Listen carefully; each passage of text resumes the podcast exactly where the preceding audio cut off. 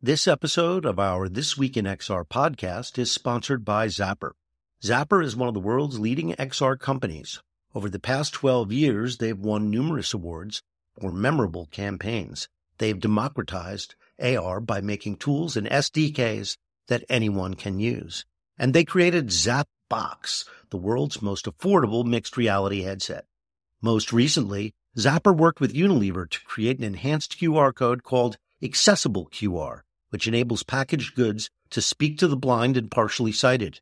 If you're thinking XR, give the team at Zappar a call or visit zappar.com to see how they can help you on your XR journey. Good morning, everybody. I'm Charlie Fink with Rony Abovitz and Ted Schilowitz for This Week in XR. It is Friday, February 23rd, 2024. Good morning, guys. Good morning, gentlemen. Nice to see you. Morning. Here we are, another Good Friday morning. morning. It, we're two weeks out from South by Southwest, and uh, I want to remind you guys, although we were just talking about it in the green room, that we are going to be doing a panel at South by Southwest on the 12th of March at 11:30 a.m. in the convention center. It's a featured panel. We're going to be talking about the future of XR and the age of the Vision Pro. There's so much going on at South by Southwest. I won't. We've got a great show today. I don't want to go too far off track, but there's so much going on at South by Southwest this year. Every year, I start to do my schedule, and it's holy crow. These that going to South by Southwest, you have FOMO even if you're there. Right. Yeah, because there's just so much to do. It's so big. And Rony, have you been ever in person to a South by Southwest? Will this be your first? The quick history for our listeners my band played at South by Southwest a few shows. Nice. The year that I started Magic Leap, like at least in my head, it was 2010. And we got invited back, and a lot of Magic Leapers went to South by, but this will be my first year back and doing the keynote with you guys and also doing one the day before with Richard Taylor from Weta on Story World. So it'll be super fun and exciting. Very cool. Good. Yeah, we love Austin. It'll be a lot of fun. Great city. Keep it weird. We've all been talking about AI all week. Uh, Rony just sent me a note about the Wall Street feeding frenzy set off by the incredible earnings story that we've had this week from a number of companies, and in particular NVIDIA, and it's just eaten the news cycle. And then while I was writing the column, I realized that we had just landed on the moon. I thought, holy crow, probably And not eating the entire news cycle. It's But like no. a ho hum, right? It's NVIDIA's I the have, uh, news. I have some personal connection points to that. And Rony, this is part of our, our uh, shared love of magic and lore. First of all, my friend Chantal, who's been a, a space person, I've actually done space conferences with her and talked to her. That was where I got to meet Jeff Bezos and Buzz, Buzz Aldrin in one gap together, which was stunning. That's Especially amazing. considering last week, Buzz Aldrin punched a guy out, which was awesome. If you haven't seen it on Twitter or, or TikTok, just search Buzz Aldrin punches a dude in the face. And Wait, How old was he when he did that? he, was old when I met him, and this is seven years ago, so he's pretty Oh old. God. He's an old guy. Uh, Buzz is a tough guy, but we love him. Buzz took the guy out, and you you must for our listeners, you must see it if you haven't seen it. But the connection point on the on the lunar landing, which of course made big international news, is my friend was working with Jeff Koons to put a piece of artwork in the payload, which theoretically had now made it to the moon. It's a bunch of little moon pieces of art in a cube that was all hermetically sealed, put into the payload. And our mutual friend David Copperfield, the magician, has some of his secrets, which is it, it actually he did this a while back with the the Israeli lander that crashed, if you remember that, uh, well, a long time ago, but many years ago. And now he's got another small payload of some of his secrets on this special nickel disc on the moon.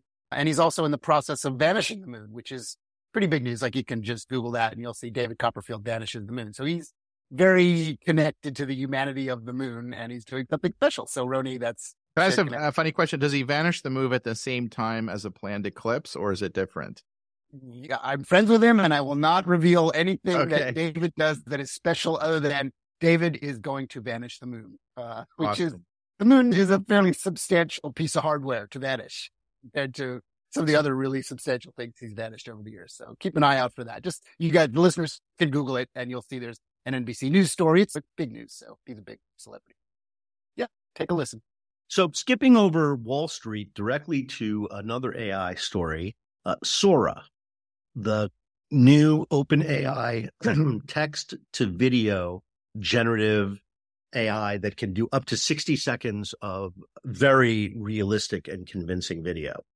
So it, this came out, we talked about it the show last week. It came out, I, I think, the day of or the day before our show. And since then, it has eaten social media because eh, I have very follow a lot of media people as you do on socials, and uh, they're all freaking out. Tyler Perry just halted construction uh, on the expansion of his studio in Atlanta because he's freaking out about Sora. He doesn't know what it's going to mean for below the line film production. What the future of our industry looks like. Yeah, yeah, yeah, yeah. It's a bit so, like when IBM said maybe we should stop making these typewriters. Yeah, that's sort of yeah. yeah. Can I extrapolate? Sora represents what I think is happening in AI. I don't think it's going to be unique to Sora. I think people are now realizing like Midjourney and OpenAI and others were doing images, and then they were doing little videos, and Sora's just doing better videos. But if you just follow where things are going and why companies like NVIDIA are exploding, AI is going to eat up the entire economy in some way. And it's going to change all businesses in every sector. Maybe this was the wake up call. Some people needed to be gently nudged, others needed to be slapped in the face, and uh, others will get a punch in the gut. But if you're not on AI, if you don't understand what's happening, your business is in trouble. Guys, this is 1993. It's 1993. And the internet, all right? Again. All over again. And people are running around saying it's a fad. People are running around saying it's going to change everything. And, but the internet and mobile after it, mobile computing after it, did change everything. Yeah. But well, we look, were being boiled like a frog and it was happening. We were in the middle of it. So you can't feel the temperature going up. Can we make a bold temperature? we make a really bold thing for our listeners? Like crypto, weird fad didn't have an underpinning. AI, absolutely not. AI is not a fad. XR, it's hard, but also not a fad. But AI is not only not a fad, its waves are crashing harder and harder, not every year, every month. Yeah. Every week. Like the rate of change is accelerating. So if you're not awake to it, you need to get on top of well, things. Let, let me give you an example in the news headlines. Lambda AI raises $320 million. I've never heard of this company. $320 million. They're valued at over a billion dollars. And the guy putting in the money, Thomas Tull, is, is the real deal. Yeah, and he's a mul- guy. Yeah, yeah. Thomas Tull, I think a little bit Thomas Tull. he was an investor. But Thomas is a smart guy. Look, it sounds like a lot of money, 320 million, but the global economy today is over 105 trillion. I think investors are betting in tens of trillions of change. Yeah. So making hundreds of millions and billions of dollar bets are still like thousandths. Yeah. You know, one right. over thousandths of tiny percent at the change bet. So I think you're going to see investments that start to go into the crazy numbers like 10, 20 billion dollar bets are still small against the giant change people anticipate. By the way, the winners and losers here will be profound. I think much more profound than the internet shift. Like just incalculably Ooh. profound. It's more polarized, right? You're going to get bigger winners and a lot more losers quicker. To your point about where the, the boiling the frog thing does not relate to this anymore. This is a very fast trajectory people are aware of. A lot of the stuff I've been tracking, which is interesting as they go to battle, is uh, I don't know if you guys seen a lot of the kind of comparisons to what Runway can do versus Sora. There's a lot of that floating around and they're both actually pretty good. And Runway is making extraordinarily stride, extraordinary strides as well because they're all effectively using the same concept and code base to actually find a way to generate images from text prompts. So, Cristobal Valenzuela, the co-founder of Runway, you know what he had to say about Sora? No, tell me. I'm curious. Bring it on. Yeah, battle, right? They're battling. I would be more cautious if I was that fellow because you're taking on a very big machine, which includes Microsoft. That yeah. uh, don't, don't like from experience, do your thing. Don't do head-on battles with the biggest lions. Just take but them to the, side. But to the reverse point, one of the things that was amazing about the internet is it was a democratization tool. People had the same resource tree. They may not have had the same capital or the same talent, but they have the same resource tree. And in my perspective, concept of what you're doing with a large language model or many subsets of large language model is a democratic factor. So small, medium, and large companies can effectively compete on seeing which one, like I'm, I'm using this term way more than I ever thought I would, which one will achieve escape velocity. Going back to our moon reference, right? And our, our is it's not necessarily about the quality of the work you can do or the technical underpinnings is did you generate enough froth? Did you generate enough interest to achieve escape velocity and not get close and then fall crashing down to earth. And that to me is the mentality. It also brings up some of the stuff about Apple Vision Pro I'd love to talk to you about too. And Ted, you know what I think is going on here, Ted and Charlie? There's a lot of like new magic trick underneath the hood of technology, but I don't think those businesses are the ones that win. The ones that win have a more timeless approach. Like they're doing good design, they're going to understand customer needs really well. They're building good products. Yeah. Cuz the at, at some point like anyone could generate an image, anyone could stream a video, right? What, what was the difference between like Zoom and Skype and others? It was like a good product, a good customer interface. Those things will come back into play. Right now, we're in the G whiz. Oh my God, look what my AI can do. But the underlying thing of it, like powered by NVIDIA and a lot of the same math that everyone is sharing and mm-hmm. cross pollinating, everyone can do. That's the weird, like in the large language model world, they're all doing the same thing, which is my point. Yes it's going to be other things that actually make the difference in yeah, the and end. it's the picks and shovels thesis right it's the guys that build the underpinnings of all this are the ones look what is nvidia today two trillion too large as we say based on the froth and the perception that everyone will be using this as much as they use the old version of the internet so it's a fascinating sort of people are lining up to compete with uh, NVIDIA. So they've got several years and they're very smart and they'll diversify and they're not going to stop developing, obviously, advanced technology. But there's going to be so much investment in those, in that underpinning, in that hardware, uh, that I think it, it, again, I don't think NVIDIA is going to make less money, but there's so much money to be made that so many others are going to come crashing in. We're talking about companies like Intel, which just made a deal to make custom chips with Microsoft. Can, I make a prediction? Though? I think Nvidia may be one of those companies that hit 10 trillion market cap. I, I don't think that's crazy given the unlimited potential of AI's change on the economy. And they are the front runner to be the back end for a lot of that change, not all of it, but they are so far ahead of others trying to emulate their ability to power LLMs. I wouldn't be surprised if NVIDIA hits it. I'm calling it here. I have no stock in them. I just know Jensen, really crazy smart. That guy's on a roll. I think he might hit 10 trillion. That's wow. Now you're talking about a company that is will be over three times at the height of Apple's valuation, over Yes. three times the most valuable company on planet Earth. It's Um, a shift. You think it's Who's going to powering the big? future? NVIDIA's actually had an eye on the future to power the future. And, and our friends at Google are moving too, a little bit too slow on that. Hmm. And Apple is not necessarily driving that feature at the front end right now.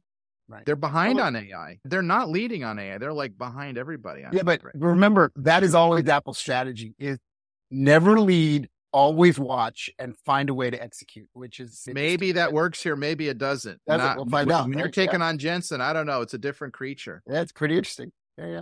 There's a bunch of other, excuse me, fundraising news and a couple metaverse stories in the column. So if you're interested in those, if you're interested in anything other than AI, take a quick look.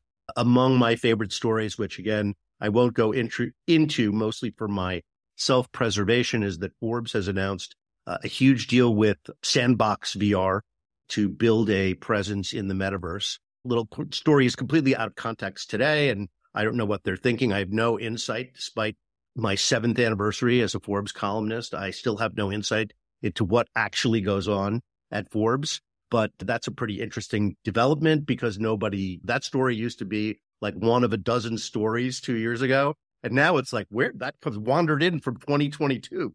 does feel like a little old school attempts to meet new school moment, right? It So is. It's like, what? Sandbox? They still around? Yeah. Pretty interesting.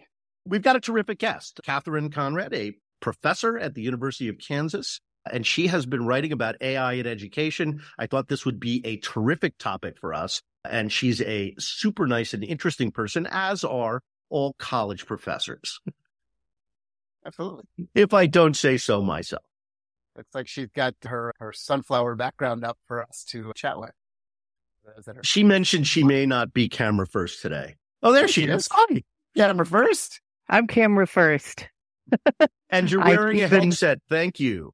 I am because I didn't think anybody needed to hear my dogs barking. You might want to just pull the mic a little bit away from your mouth. You're a little overmodulated. Oh, perfect. that, is that all Halfway, right? A little bit in. I'm just tweaking a little. Just Sure. there you Is that go. better? Perfect. Yeah, perfect. I'm not a usual mic. I'm, I got so- mine on. Uh, Charlie and I had figured out the whole system. We, we You and I have been corresponding. We have not met. Welcome to the show, and thank you for agreeing to Thanks for speak having with me. us this morning. I've got with me my colleagues, Ted Schilowitz and uh, Rony Abovitz, who is the founder of Magic Leap, the great see-through, in fact, one of the few see- true see-through XR technologies out there today. We mostly talk about XR, although lately we have focused on AI because it's eating the whole economy, and that's part of why we wanted to talk to you. Obviously, as an educator, I think a lot about AI and uh, how to educate students in this new context or with this new tool. How do we help them learn how to use it? They're going to become the natives, and uh, we're going to be looking from the outside in. But how how can we help them make that world one that respects humanity and gives us the rocket sled that other innovations like the internet and the mobile phone have given us? Yeah, that's a great question. I came from I come from a, a background where I did a lot of experimenting in the 90s with tech and education, and there have been a lot of edutech solutions that have come and gone. And I, my favorite is the I don't know if you all remember MOOs. They were not MOOCs; those were the big classes, but MOOs were MUD object oriented spaces. They were based on D and D dungeons Mm. we we're we're talking about those and exploring what you could do with those. Spoiler alert, not very much. Back in the 90s with my fellow graduate students.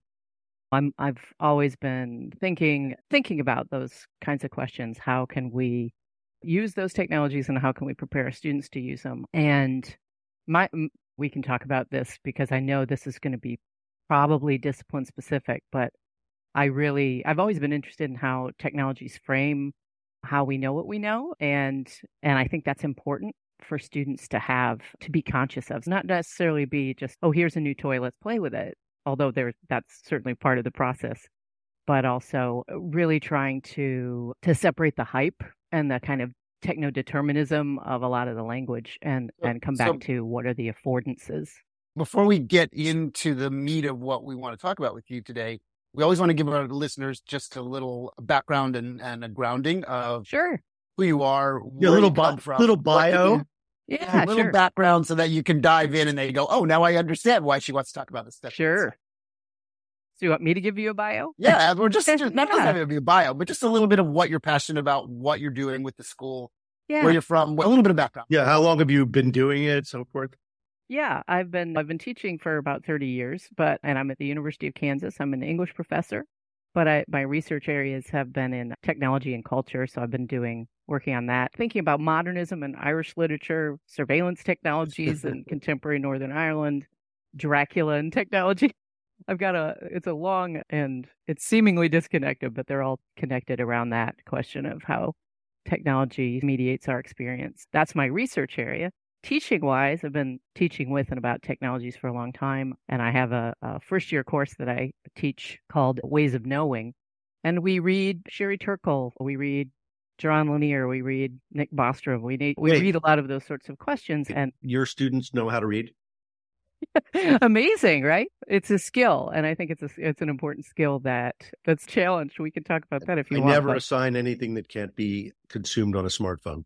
You can read on a smartphone. I You do a lot of reading that's- on a In fact, we do more reading than we ever have. Yeah, we do a lot. Oh, it might be short form, and and but but yeah, certainly.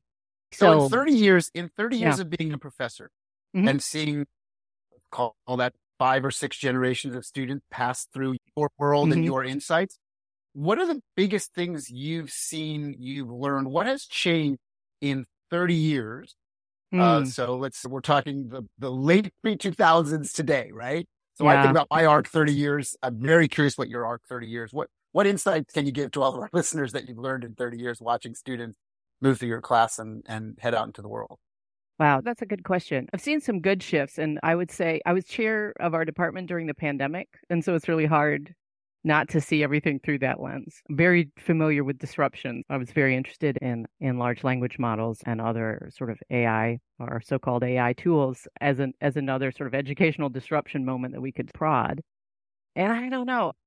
in a lot of ways, students are very similar, but I do think that as they've moved more to screens, and this is totally anecdotal. I haven't done the research, but I do think Anecdotal is actually been the best stories for us. The more, yeah, I do feel that there's been more. We all know there's more social social isolation during the pandemic. A lot of students are thirsty for connection, but not able to make it, and are struggling more with that for whatever reasons. And there may be many, and that that can have an effect on their work. But that said, like the engaged students, the passionate students, they're the ones that take what we do in higher ed, in K twelve and higher ed, and do something exciting with it. I do think that even what might seem like old skills are still skills that we see students using in new ways. So I was most excited during the pandemic when we had, since we couldn't do our little in person, what do you do with an English major panel, for instance?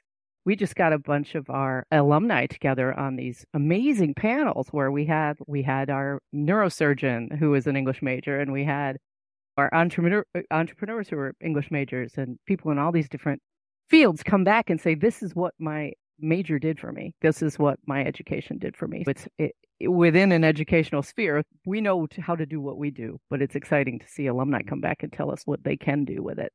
And those things have been have been exciting to see, but they've also been one thing. There was a recent study I think in, Inside Higher Ed did about what students want in this AI moment, and a lot of them were those critical core competencies critical thinking and they wanted to know about ethical use of AI. Those are the kinds of things that that I think are the same, some of those core things. But I do think that their social environment and of course the real instability right now. It's hard if you follow social media, it's hard not to see all the layoffs and anxiety. They're they're in a very different economic space than we were when we came out. I'm assuming we're all more than 25 uh, in this in the Zoom room. So Hey, Katie, can I ask you? It's like a slightly tough philosophical question, but you're a Mm. So I, I think it's fair game. I've been asked this a lot, but I'd love to get your take. How do you talk to your students and how do you guide them into thinking about their role, how to think, how to be a human being in this age where AI is surpassing us in everything? It really seems to be in all ways that the egotism of the human as the center of the world is probably ending. But so how do you, how do you guide them? What would you do when we were in college? It was coming. It was science fiction, but now it's here. We talked about it coming. Now now we're here. What do you tell them? How do you get them to deal with this existential shift that no one's in history ever had to dealt with as a human being? I would argue that uh, at these sort of disruptive and technological advanced moments, we are often either blind to their impact, right? Because we're in the middle of it. You can look back at Plato talking about the the advent of written language and what that would do. We don't always know where it's going. We're right in the middle of it right now. That said, and I'm interim director of the Center for the Study of Science Fiction right now. That's not my main specialty, but but what I would say is it's easy I'm going to push back a little bit on that idea because I do think I'm always interested in questions of what it means to be human and and humility. I think we need to have humility in the face of each other as well as in the tools we create. But I'd push back on the idea that we're at that point. I think the fact that we're calling large language models and visual generators intelligences is perhaps part of the problem. And I think there have been plenty of people who work in cognitive science who are like, yeah, no, this isn't that. This is amazing. I don't mean to diminish what it can do. But I also like to wheel back people like Ted Chiang who've written science fiction about artif- actual artificial intelligences and pushed at those questions are saying, yeah, that this isn't that. This isn't what I'm writing about. This is a different thing. But we've lumped them all together under this big umbrella, and we've lumped them under the, that big umbrella in order to sell them. If I can be a little cynical, so that's I would say yes. I think it's really important to understand where we are, and that's why I think critical AI literacy, which is my approach. To go back to Charlie's initial question, that I was taking a long. I will talk your ear off if you want, but That's why you're here. literacy seems to be to Charlie, be we we need Katie for a whole hour on this because Yeah. like this could be. I'll leave you this one quick thing, then we should go Yeah, back sure. to Charlie Ted. But we'll probably disagree on is it intelligence and what's the definition of intelligence. But when Garry Kasparov lost to IBM, it didn't matter how smart he was. A human was just not going to beat a chess AI ever again. And as people lose in different categories that we are supposed to be better than anything else at, if it's inte- if we define it as intelligent, but it's simply doing the job better, faster, the philosophical question of is it intelligent won't matter. It's doing the job in all the categories that we're supposed to do the job in. And that's scary. Like writing books, doing art, making movies, designing things. And then the free market will start to choose things that do it at incredible speed and quality and cost. They won't philosophically care. Is it alive? Does it have a consciousness? No, it it just did the thing I needed to do and it did it a million times faster than the union. And that's this massive disruption I worry about. It's not the philosophical yeah. debate. It's the fact that we'll have the philosophers debating but the thing will just be passing us. We're on the horse saying the car isn't alive, but the car doesn't care. It's running at 2000 horsepower. Uh, that's a right. very long debate. Uh, yeah, there are different parts of that debate. And I would just push back and say that when you have, there are a lot of questions along the way. Like, how did we get a system that was built without um, the compensation of the people whose words went into it? How yes. did we get, how do we get artwork that ha- or text that has really intensely built-in biases that aren't visible because we can't see the we can't see inside the I know it's abused this term but see inside the black box. These are really big questions in terms of deployment of a technology. I don't let's put aside the question of intelligence. Does it do what we want it to do? Does it do it ethically? Does it do it in a way that actually means after yesterday's big was it yesterday or 2 days ago the big sort of uh, OpenAI blorp where GPT just started generating nonsense. You're uh, talking about Google shutting down Gemini. Oh, no, I'm not talking about that. Another that's one. Separate, that's a separate. Yeah, we question. didn't cover that in our news segment, but for for our listeners, Gemini started doing really weird things when prompted to draw humans, including confusing people racially, confusing people's gender, and just generally breaking. So they apparently they had done an up upgrade that, that apparently had a paradoxical result and they had to shut it down while they fixed it. They, they also it's had... called HAL. You're not fixing it. It's unknowable, right? Katie, you just hinted at it's a black box. Yeah, and you're also there. There were definitely constraints and system prompts that were being that just weren't very well considered, but we couldn't see them. We just saw the outputs, and that's, that's part of the we're, problem. We're in that position with all algorithms. We don't know when yeah. we're scrolling on Reels or tri- TikTok why we're seeing uh, consecutive images next to each other. Although obviously I know it knows I like sailing and golf, so right. it shows me a lot of those. But then exactly. it shows me other stuff that isn't related, and I always wonder why did it stick that in there? I think partly because it it wants to know if it can entice me into other topics, and so there's an opaque algorithm at work there. Yeah, and a lot of this there. is data, right? Like I know it's there, but I'm not quite sure what what it's taking from me or doing for me uh, or doing to me. So uh, yeah, AI is similar, but we live in a world where we're used to that. Yeah, we're used to it. And I think AI is a really great moment. And this is going back to teaching too. It's a really great moment to draw people's attention back to some of the things we've, because it's so fast, right? So we're seeing the hype cycle a lot faster than we did over the many years of the internet's growth, right? We're seeing lots of things that we maybe should have noticed a long time ago with social media, for instance. I hopped on that bandwagon now I look back and say, oh, guess what kind of data? I've had students, I taught a course in the rise of generative AI last fall, and it was mostly computer science students, actually. But you know what? They got really interested when we started to look at terms of service and the kinds of data that we're giving away for free or the ways in which companies can play those games with our data. And education's a big data market. We can't so I think that's when I say critical AI literacy, the importance of building that is like looking at those questions. And it's not just a question of whether or not this is really intelligence in the way that human, that's an interesting question. But I think there are all sorts of other questions that students who are entering a workforce eventually, not to mention their lives, right? Here's, they here's... need to know where the failure modes are. They need to know what the ethical questions are. They need to know whether it works for, and the affordances it have work for their what they're doing. It's a mm-hmm. very different thing to see writing than it is to see computer code. And the problems in both cases are very different, or advanced math, which it does very poorly now. But like, why is it doing what it's doing?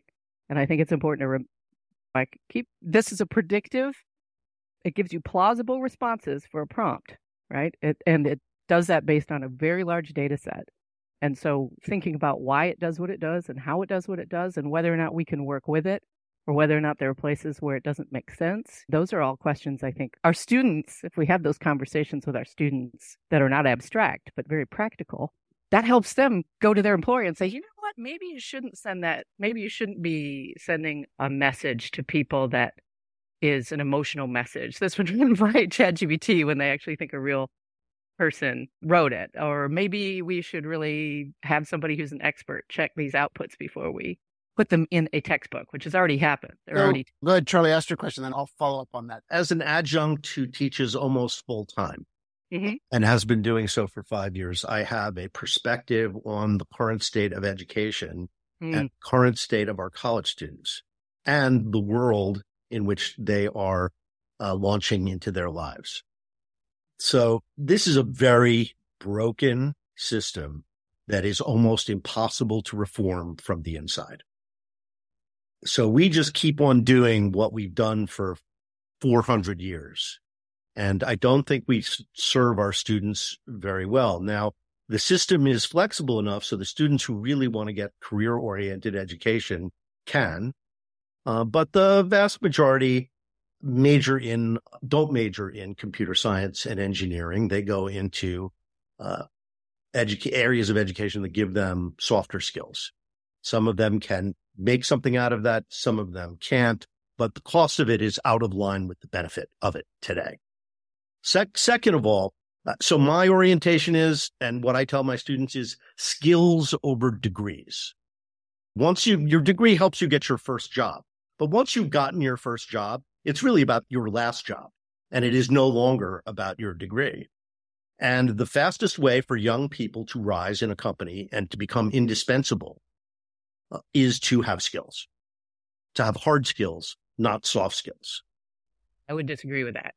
I, I don't get into it because it's my other perspective is out of a class of, I guess I've got about 40 students this semester. I would say like less than 10 have a good idea of why they're there. The rest of them are there because they're supposed to be there. Their peers Yeah. are there. This is the way it's done. They're just following the track that was laid out for them, but it is a complete waste of time and money for them to be there. Now, I, again, the, I do teach at a public university, ASU, but they're graduate students. So it's not apples to apples. Graduate students are a very different group of people than the undergraduates. But among the undergraduates, I think they are vastly underserved by this system. It is a system that needs, deeply needs disruption. And I also think, and here's the final one, you can take any piece of this that you want. Less than 10 minutes left, but most of the money that goes into universities does not reach the faculty right? Very little of the $250,000 that a student spends on education is actually spent on the product. The, the final thing is that something is going on in secondary education, which makes the college education so problematic. And I come, students come to me, they don't know what parts, what, how a computer is made. They don't know. It used to be that you'd have to know how to change a tire. But today you need to know how, what's inside of a computer. So you spend all your life with a machine and you don't know how it's made. so there's a really good South Park episode about that for uh, anybody that wants to watch it. my college students come in and I'm like, okay, first I'm going to give you everything they skipped in high school because I can't explain how emerging media works if you don't know what's inside of a computer. Right. If you don't know what's inside of a computer, half of the things I say to you in the next 16 weeks are not going to make any sense. Hmm. This That's is an overall sort of critique of education and in particular its cost. And I really think the approach has to change. And by the way, the I did not think teaching during the pandemic was bad. And of course, the thing is, of course, the excellent students made the most of it and the other students muddled through it the best way that they could, which always happens, right? That happens in the physical world. The best students get the most out of it. And they're, of course, the most satisfying students to teach because you get instant gratification. With other students, maybe the gratification comes a decade later where you see this as a person who has great critical thinking skills and doesn't take facts for their face value. And, and I know those are the skills that you're talking about that are so valuable, right? Those, it, it's a education spent on reading and discussion develops maturity and is never wasted, right? It goes into your head and it can never be taken away from you. So those are the great things about education. But I also delivered those remotely where the economy of the education and its outcome would be improved over today, right? Today, they're paying for fraternity row and the massive dining hall and the exercise center. The, so the athletic center, that's what they're paying for. So it seems to me that the incentives are off. The way that we deliver the content of our courses is off. The skills that we want to develop, I'm not sure we're developing. And that's a big leap. There isn't that much proof. The people that we educated that way are highly dissatisfied 10 years later. Uh, and again, partly not the fault of the university, but partly it is. So, so that's a lot to unpack. Yeah, it's a lot Yeah. to unpack. But as you I have can a see, lot I have a lot to say about this. I have a lot to say about this topic. Clearly, Hardly you have don't. anybody else to say it to. That's soon. why you're here.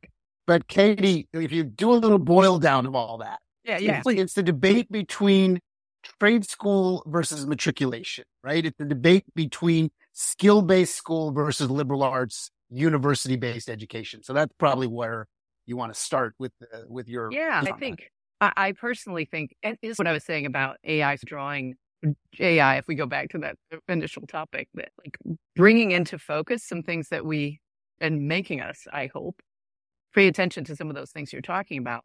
I would disagree. That's I think the hard skills, soft skills things. It isn't actually. There are lots of competencies, and one of the things that changes if you're a petroleum engineer, that's great. But if you don't need petroleum engineers, you need to be able to pivot.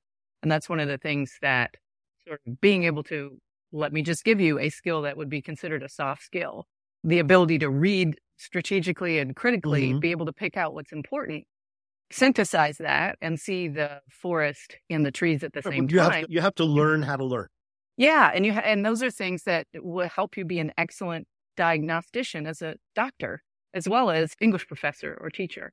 But I do think personally, I think it would be great if we didn't have the sort of pipeline directly into for all 18 year olds to say they have to go to college immediately or or I do think they're some of the best students I have are returning students. And those returning students are the Precisely. ones that ask those questions like, why are we doing this? And then you can answer it. And I love to answer those questions now as a seasoned teacher. Was terrifying if I got asked those questions when I was a new teacher, but because I had done what was done before. But I think we're well past the stage, at least in my field. Maybe it's different in other fields. We're well past the stage of just doing what we've done before. We're trying to be responsive to the current moment.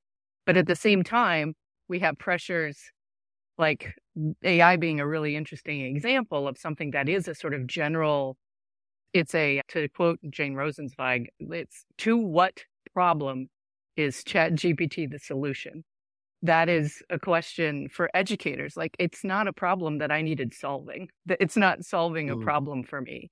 And to just say, oh, I guess I have to use it now.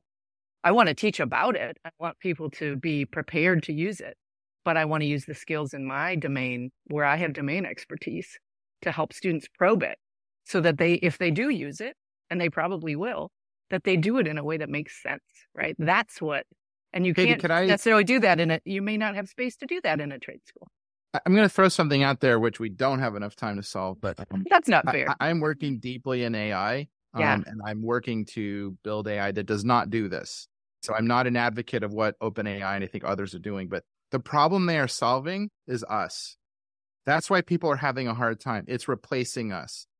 They're just not saying it fully out loud. I've been in too many meetings with a lot of the high end people at Yeah. For the last decade. That's why we are struggling to understand how we work with those things. They're not meant to work with us, really. They're meant to replace us because why are we problems? We don't always show up to work. We work slow. We don't know. We quit. We do all these things. The problem is us. This is what the big HAL, like HAL 2001 companies are solving is that. And I think that's the cognitive dissonance that we're not quite seeing. But is Now- that the new, Rony, is that a new problem? Because you could go back to Monsanto and DuPont trying to solve the, the farming equation of the manual labor and effort that went into farming and how to feed the world. And we can debate on both sides of the equation, both good and bad there, right? The question is this fundamentally different than anything else on the pathway of humanity that has moved us into And the for- age where we sit today? And for no, whom is it solving it? It is not solving that problem for the people who do that a work. tiny group. And Uh, It's solving Yeah, it for right. a tiny group. What what it's really doing, we can go on a very long tirade about this, but it is I call it centralized computing autocracy. It is moving the resource of the world into the hands of a very small group Yeah. who will have a central autocratic control of the world, and people are willingly doing that. God, I The- hope the I'm part of opposite- that group. The opposite is happened. uh, Oh, you're I- not. it's already I feel happened. Sorry, sorry, Charlie. for the people who aren't in that group. I hope it includes me. And Katie, I think you're part of what I would call like decentralized democratic computing, right? Which is computing to benefit 99.99% of the world. But I think what we're seeing is a shift of power in the most extreme way from almost everyone to a few. yeah, And that centralized autocracy is really scary because it's embedding into computing, which affects everything. Or there's an alternate path, which is like a decentralized, more democratic computing structure. By the way, none of the companies receiving big funding right now are on the path of decentralized democratic computing. They Yeah. are all forms of centralized autocracy, which is Yeah. terrifying. And I and think there's regulatory capture here. That's that again. When I say critical AI literacy, that's what I'm talking about too. It's part of these larger conversations about how we create the world we want, and that's what I said to my students. Right, this is your world. I'm getting old. Yeah, I'm not that old, but I'm getting old. Like this is the world you inherit. You need to have a. Good in it. God, I hope they replace our us boomers soon enough. We're not I'm not a retiring. boomer. I- we're I'm not Gen retiring. It makes the generation behind us very impatient. Uh, so X- listen, that's all the time X we have. baby, X baby, Jen, Jenna. Anyway, We uh, this is all the time we have, which is sucky because ro- once we're really getting going with our guests, we have to stop. Uh, but it was a pleasure having you here. I'm sorry we really didn't get topic of how can AI solve these problems in both higher education and solve the problems not just for higher education but for our students and make sure that we're we're graduating AI literate people who are going to be in that first group. That's what we owe them. How, how do you get in the group that determines what AI does and are not the recipient uh, of what it does? Rony's shaking his head. We're going to go. It's like I know what he's going to say. to be My cat answer, literate. I think- I know what Rony's going to say. It's not going to be so easy to get into that group. It's not going to be that. Uh, so anyway, thank you everybody for listening. We'll be back next Friday. Kathryn, I hope we see you again. And, I um, would love to be back. Good good luck with the third act of your career at UK. I love my colleagues at uh, Chapman and ASU. We are all in the same boat trying to do the same thing, which is to give our students the skills they need to survive in this crazy disrupted world. and give teachers the space to do that work too. So Yes. the more we can develop that literacy amongst Yes. our colleagues, the better. 100%. Have a great weekend, everybody. Take care.